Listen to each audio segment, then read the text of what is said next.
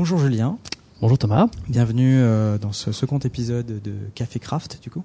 Merci de m'accueillir. Euh, Aujourd'hui donc on va parler euh, de, des problèmes d'avoir une, une, culture de qualité dans son équipe, mm -hmm. à la fois quand ça paraît effrayant, à la fois quand, quand la mettre en place. Est-ce que tu pourrais te présenter et présenter Octo du coup d'où tu viens? Oui. Donc moi c'est Julien, je suis, je travaille chez Octo, je suis consultant chez Octo à Lille et à Paris. Euh, et euh, je fais pas mal de choses chez Octo. Là, ce qui me, ce qui m'amène ici, c'est euh, la partie euh, qui me passionne tout particulièrement, qui est la qualité logicielle.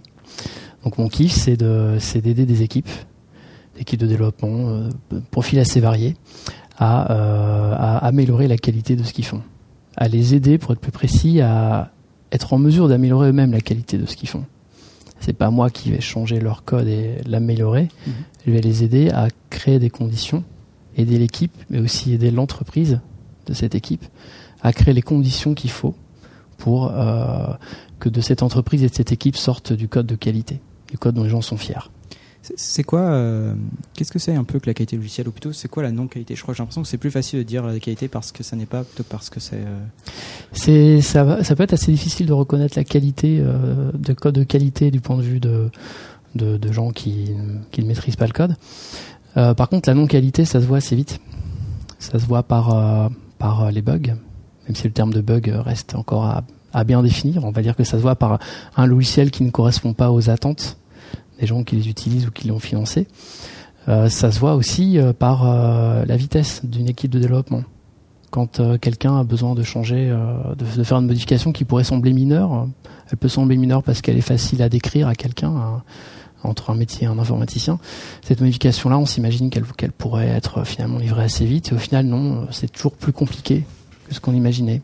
C'est toujours, euh, il y a toujours des difficultés inattendues, il y a toujours des difficultés techniques que peut dire une équipe de développement. Euh, il y a, toujours des choses qui nous freinent en fait et qui sont liées aux caractéristiques du code qui font que, enfin, qui font que le code pourrait être de, vu comme de mauvaise qualité justement. C'est super large du coup. C'est très large, c'est très très large. Moi, j'associe j'associe assez fortement la qualité avec la vitesse et avec la productivité. Et pas du tout la, la beauté du code euh, perçue par les programmeurs? Ah, la beauté du code me semble euh, finalement assez euh, assez euh, assez subjective. J'ai envie de dire, j'ai un point de vue assez comment dire assez concret sur la beauté du code plus plus plus qu'artistique. Euh, parfois même je, parfois même je me méfie quand quelqu'un me dit qu'il trouve son code beau parce qu'il a peut-être un souvent euh, un côté narcissique, un côté un rapport assez émotionnel avec son code. Mmh. Un peu euh, le code que j'écris c'est mon bébé. Moi je le trouve beau. J'ai un rapport affectif avec ce code et ensuite quelqu'un qui arrive dans trois mois ou dans six mois se dit mais qu'est-ce que c'est que ce code? Je comprends rien. Il, est peut-être beau, il est peut-être beau, mais je comprends rien et j'arrive pas à le maintenir. Et une demande d'évolution, je vais mettre trois mois, six mois à la faire. Enfin, j'exagère un peu, je vais mettre beaucoup de temps à la faire parce que euh, j'ai du code qui est peut-être beau, mais qui est, euh, mais qui est en fait peut-être over-engineeré ou bien trop compliqué. Donc derrière beau, il faut plutôt parler plutôt que de dire beau, essayons d'avoir des critères un petit peu plus, euh, un petit peu plus précis. Euh, pareil, j'aime pas trop les termes beaux et les termes élégants sur du code. Il y aurait quoi comme euh, critères plus précis? Moi, je préfère des critères de simplicité, par exemple. Euh, du code, du, du code que j'aime maintenir, c'est du code que j'arrive à maintenir parce qu'il est simple déjà. Moins de code, moins de bugs à la base. Donc on aurait du code simple, on aurait du code. Je pense que le premier principe, mais ça, tu me, que tu me connais, donc euh, tu sais ce que je vais te dire, c'est du code testé d'abord. C'est-à-dire qu'en ce qui me concerne, chaque ligne de code que j'écris a servi à faire passer un test, parce que je code en TDD. Donc chaque ligne de code que j'écris a servi à faire passer un test de rouge à vert. Alors TDD, c'est pour Test Driven Development, c'est ça? Exactement. Ouais. Donc euh, pour moi, les, le principal, c'est que mon code soit testé, ce qui me permet de le maintenir. Puis que mon code soit simple, c'est-à-dire avec le, avec, le, avec le moins de redondance possible et avec le moins d'instructions possible. Du coup, la qualité, tu viens de me dire que c'est plus une notion de vitesse et de correspondance par rapport aux attentes de la personne qui a commandé le logiciel. C'est ça ce que tu m'as dit? Alors, pas exactement. Un logiciel de qualité, c'est pas forcément un logiciel, c'est pas forcément un logiciel qui, répond aux besoins. On peut faire un logiciel qui répond, c'est difficile de faire un logiciel qui répond aux besoins et le, le considérer comme un logiciel de mauvaise qualité. Ma mauvaise qualité, ça correspond aussi à une non-attente quelque part. Mais euh, pour moi, il faut arriver à distinguer un peu les deux, deux, notions qui sont la notion de faire le bon logiciel qui est adapté aux besoins et faire un, bon, un bon logiciel, c'est-à-dire un logiciel de qualité. je peux, en tout cas sur le papier, faire un logiciel qui serait, qui serait très facile à maintenir et qu'on arriverait à maintenir rapidement, mais qui ne rencontre pas du tout son public ou son marché. Alors, dans ce cas, peut-être euh, parlons de vitesse euh, des développements. Mhm. Euh, c'est quoi une bonne vitesse de développement du coup? C'est quoi une mauvaise vitesse de développement? Comment est-ce que tu C'est difficile à dire. Le, le, comment dire? Il est important de pouvoir. Comment on voit la vitesse peut-être d'un développement? Peut-être qu'on peut partir de ça. Comment on voit la vitesse d'un développement? Un Caban par exemple? Ouais, moi je peux. On, on, peut mesurer le lead time par exemple. On peut mesurer le temps entre. C'est quoi le lead time? Le temps entre le moment où on a une idée pas si je simplifie, ou le temps entre le moment où quelque chose est plus ou moins prêt à être réalisé euh, jusqu'au temps où on l'a mis en production, par exemple. Euh, donc mettre en production, ça veut dire que les développeurs ont passé ça aux admins, ça veut dire, que c'est vraiment en production. On va dire d'un point où on va dire si on est un peu moins ambitieux, euh, le temps de l'idée jusqu'au temps de la livraison. Et c'est quoi le sens de mesurer ce lead time? À quoi ça sert? Euh, ça va servir à mesurer le, ça va servir à mesurer le time to market, c'est-à-dire notre capacité qu'on a à, euh, à livrer rapidement quelque chose. Et donc du coup, ça, on peut directement l'impacter en fonction de notre qualité logicielle et la qualité de la façon dont on développe. Bah, pour moi, la, la, la qualité, la, on a du mal, je dire, à reconnaître la qualité. On a plus, on a, c'est plus facile de reconnaître la non qualité. Euh, pour moi, un des, symptômes, une des observations qu'on a de la non-qualité, qu'on peut observer en mode boîte noire, c'est-à-dire sans forcément regarder le code, mais en regardant les résultats de la non-qualité, euh, vraiment les effets, c'est euh, c'est ça, c'est-à-dire c'est de se dire, au début, mon logiciel, j'arrivais à dépiler plein de fonctionnalités, c'était facile. Je pouvais les empiler sans forcément penser à mon design, sans forcément avoir besoin d'écrire des tests, sans forcément avoir besoin de se parer entre nous dans l'équipe de développement pour faire, pour savoir comment faire du bon code et vérifier les défauts. Euh, du coup, ben, les défauts s'empilent, s'empilent, ils se voient pas tout de suite. Euh, et au fur et à mesure du temps, euh, on arrive, dans une situation où, le logiciel devient de plus en plus rigide, de plus en plus difficile à faire évoluer. le logiciel devient touffu, devient difficile à maintenir, pas clair, ou bien le logiciel contient de plus en plus de bugs. Donc on passe beaucoup plus de temps à régler les bugs qu'à ajouter, qu'à ajouter ou à modifier de nouvelles fonctionnalités. Mais les bugs, c'est normal, ça fait partie de la vie, non?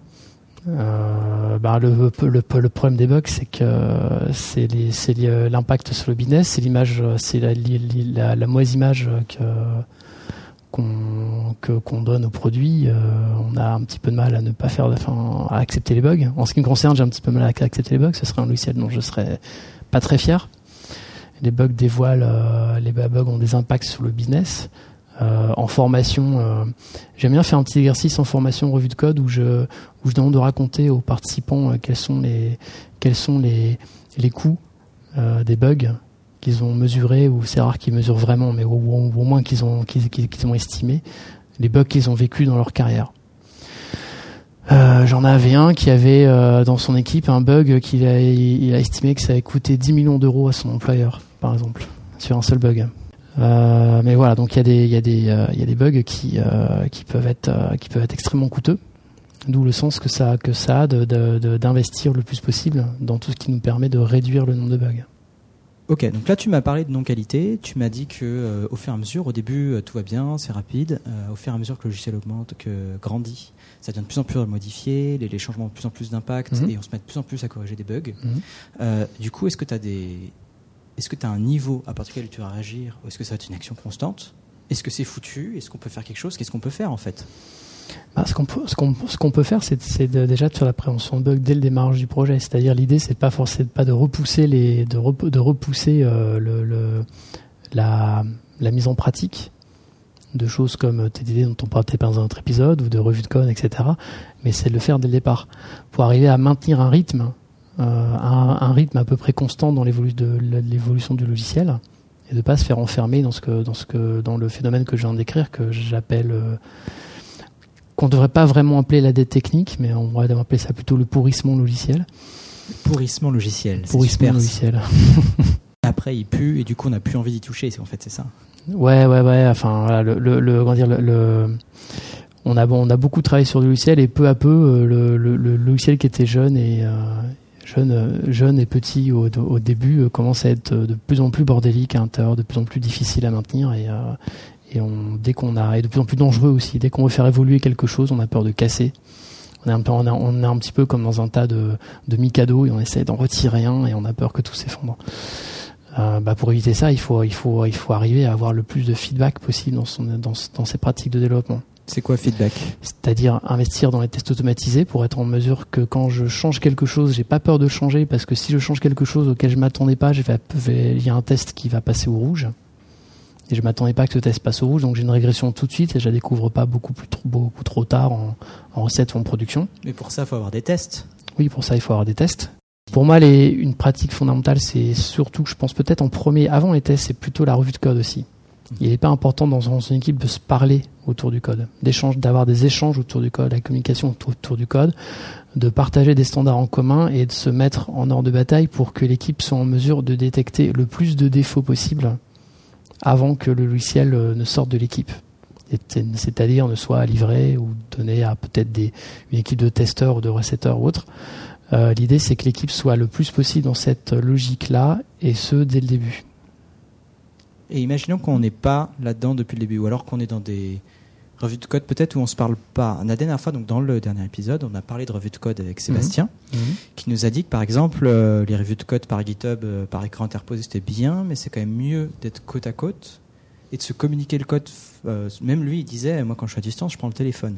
Ouais. Voilà. comment tu l'expliques ça? Comment tu expliquerais à quelqu'un qui a l'habitude d'être par l'écran interposé, mhm. de, de, revenir à une discussion, d'essayer de rentrer plus dans...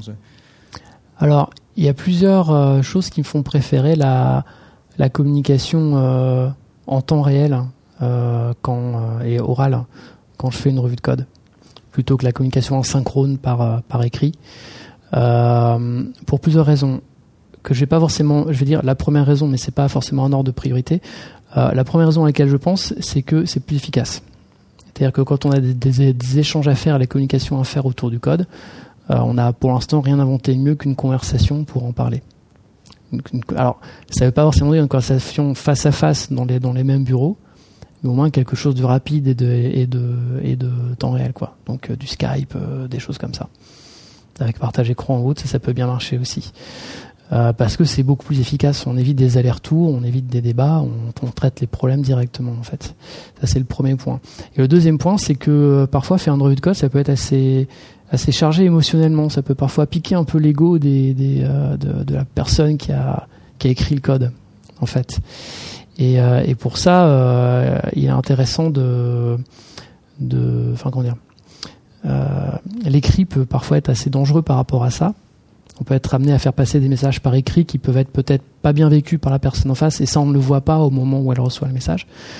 Alors que dans une conversation, on le voit, on a du langage verbal et du langage non verbal on arrive à un petit peu mieux gérer cette, euh, cette, euh, cette émotion et, et, cet ego qui peut, qui peut nous gêner dans, la, dans les pratiques de détection des défauts.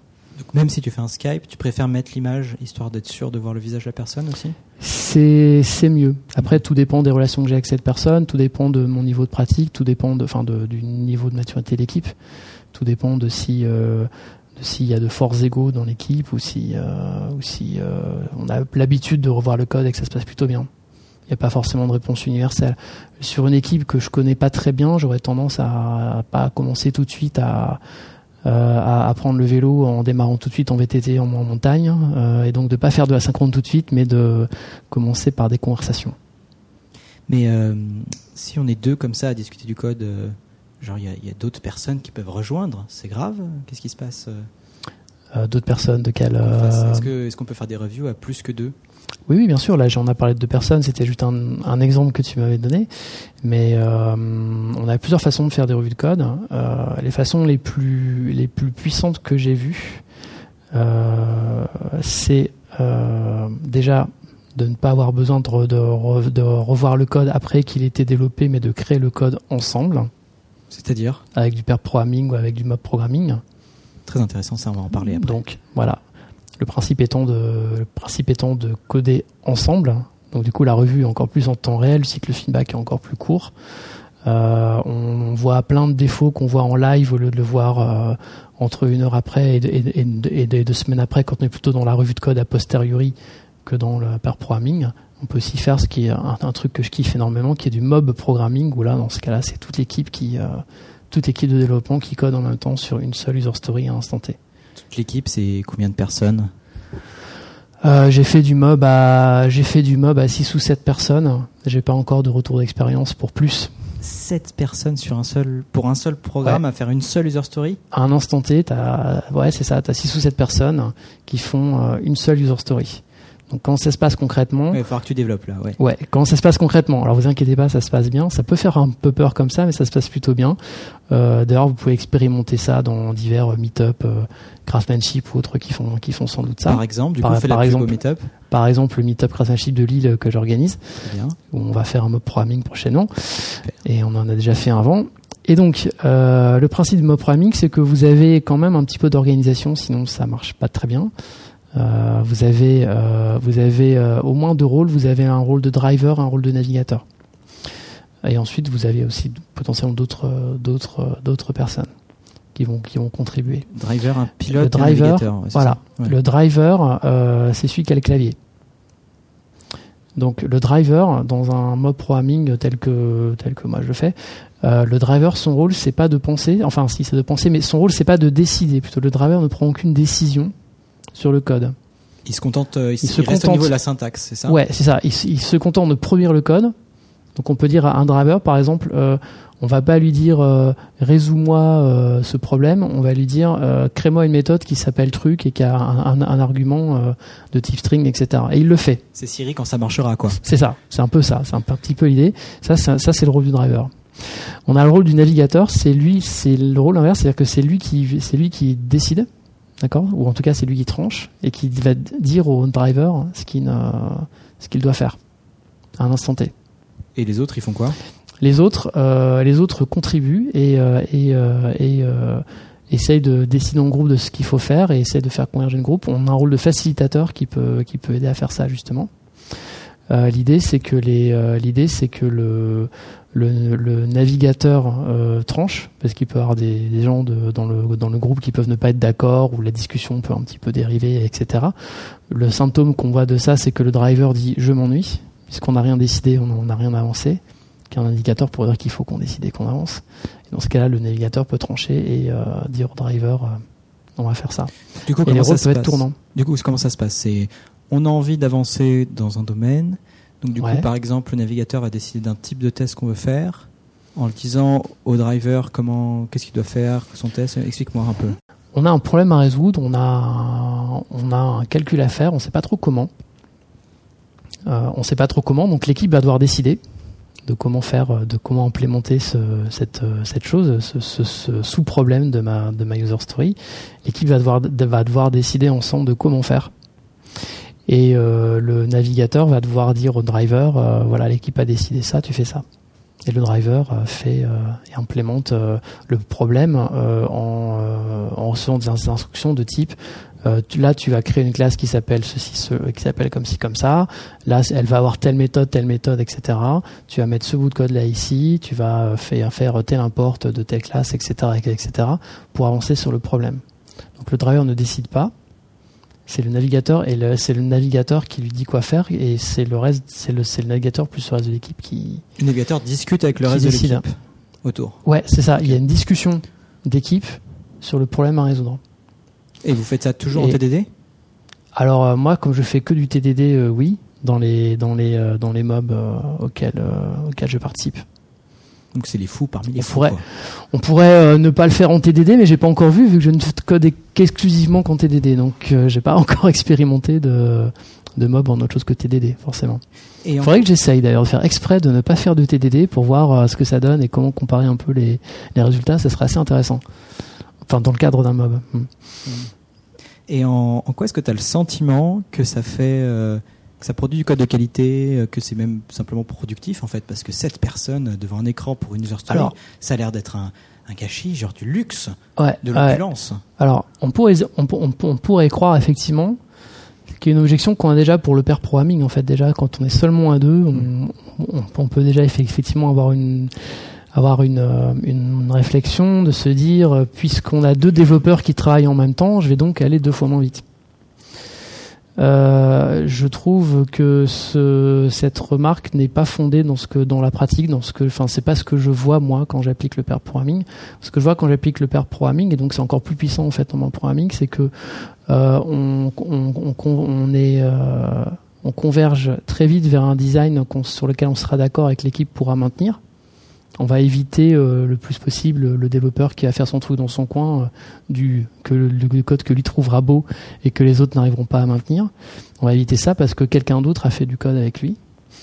Euh, on va pouvoir voir un maximum de défauts tout de suite et au plus on voit un défaut tôt, au, moins il sera difficile à corriger par la suite. Au, plus on prévient tôt, au, plus c'est facile. Et le mob programming, c'est un petit peu le pair proc sous stéroïde en fait. Avec du mob programming, on arrive à, bénéficier encore plus de ces effets-là.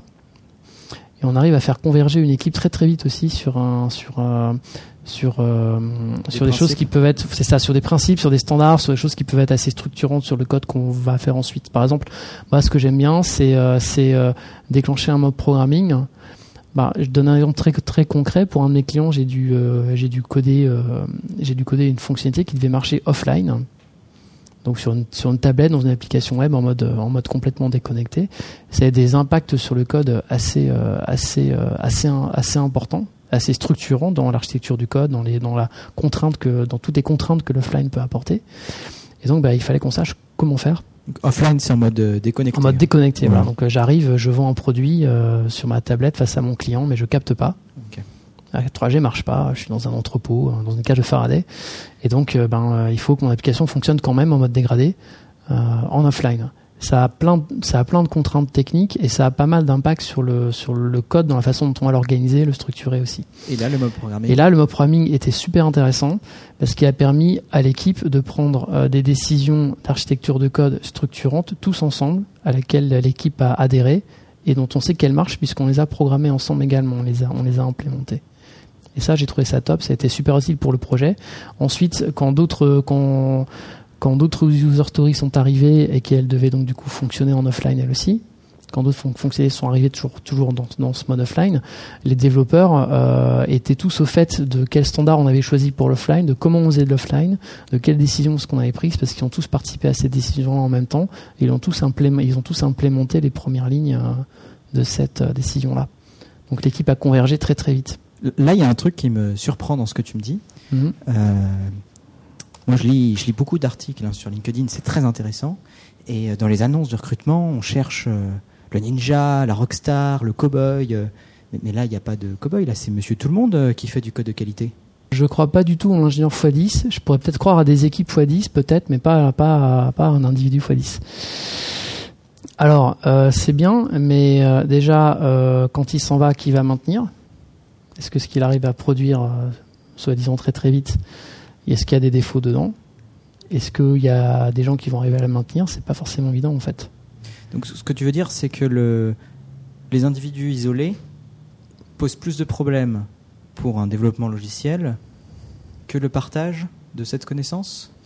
Pour moi, le partage de la connaissance est fondamental pour que l'équipe puisse arriver à avancer, pour éviter, euh, pour, pour, pour avoir du, du collective ownership, pour éviter que que l'équipe euh, pour que tout le monde puisse être en mesure de maintenir le code euh, avec les aléas euh, du projet, le fait que quelqu'un puisse quitter l'équipe, le fait qu'on soit aussi en mesure d'accueillir de nouvelles personnes, etc.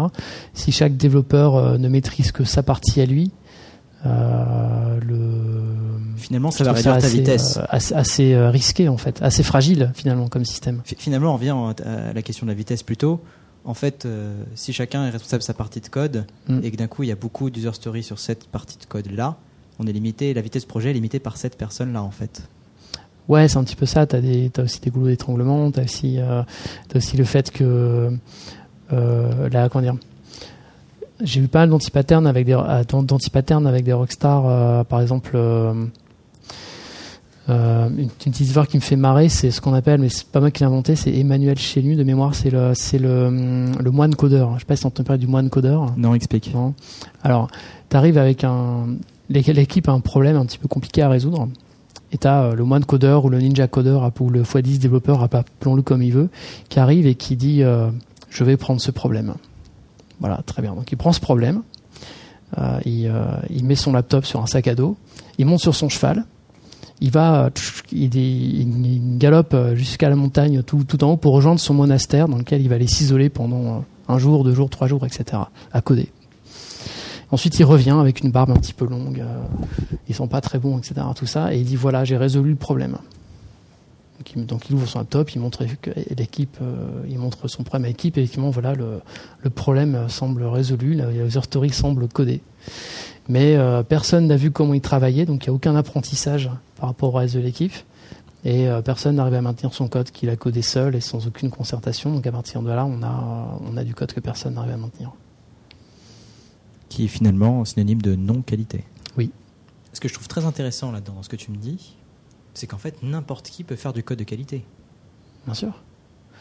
N'importe quelle euh, équipe peut faire du code de qualité si elle, est, euh, si, elle est, si elle fonctionne suffisamment bien en interne et si elle est suffisamment bien formée et accompagnée aussi. Ça veut dire quoi alors? C'est quoi un bon fonctionnement ou être bien accompagné euh? Euh, Pour moi, ce qui est important, c'est que l'équipe, euh, c'est que l'équipe arrive à échanger autour de la qualité de code et arrive à mettre en œuvre des pratiques de, de, de, revue de code et de tests qui détectent un maximum de défauts. Qui peut être des défauts de type des bugs, des, des, plantages potentiels, etc. Ou qui peut être des défauts de maintenabilité. je ne comprends pas ce code, pour moi c'est un défaut si l'équipe arrive à, se mettre en ordre de bataille pour, euh, pour euh, revoir, pour euh, mettre en des pratiques de revue, elle augmentera la qualité de son code. D'accord. Super, Julien, merci beaucoup. C'était super intéressant. Merci. Donc du coup, bah, pour, pour conclure, tu peux laisser quelques mots sur toi, sur ton employeur, sur ton dojo peut-être, explique. Ouais, donc moi c'est Jean-Jacques Bosky, mon tweet handle c'est JAK78. Euh, et euh, j'anime pas mal de choses euh, chez Octo et notamment sur Lille. Donc j'anime, je suis cofondateur du Stijog, le Java Group de Lille. je m'occupe aussi de l'organisation de, enfin je fais partie de l'équipe d'organisation de l'Agile Tour à Lille. C'est une association qui s'appelle Nord Agile et j'anime également le Meetup Kratmatship de Lille et les, et les Code Retreat. Super. Euh, et pour ma part, moi je suis Thomas Wickham. Vous pouvez m'avoir sur Twitter @macwick m a c k w i c. Envoyez-moi tous vos feedbacks sur le podcast, je prends tout. Et à bientôt les amis.